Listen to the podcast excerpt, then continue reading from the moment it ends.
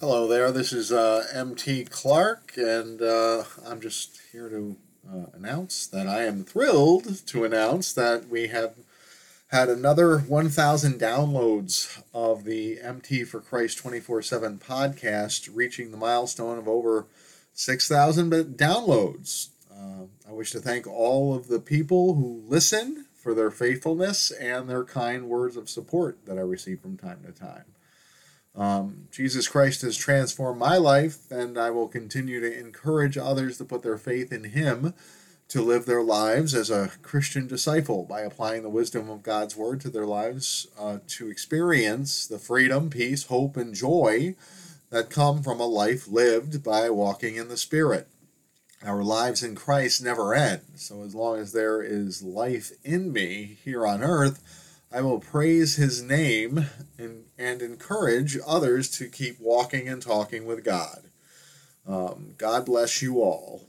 And uh, I thank you very much. Um, and just to rem- remind everyone, we, uh, we have several uh, classes on the, uh, the podcast for uh, uh, discipleship, um, MT for uh, well, let's see, on the MT for Christ 24 7 podcast.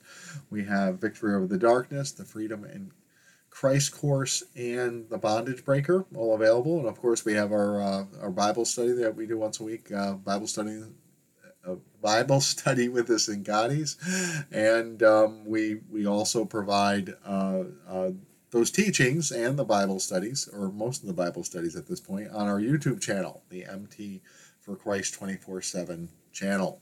Um, so if you you know want to listen to it through your TV, you can do that and uh, we do have one one one Zoom episode of our, our of our uh, of our Bible study that's available. If you want to see what I look like and uh, see the Sinkatis and my wife Tammy Lynn, uh, you can check out the latest episode, um, which is for resurrection. Um, so it's the very last Bible study um, that we did um, this past Easter Sunday.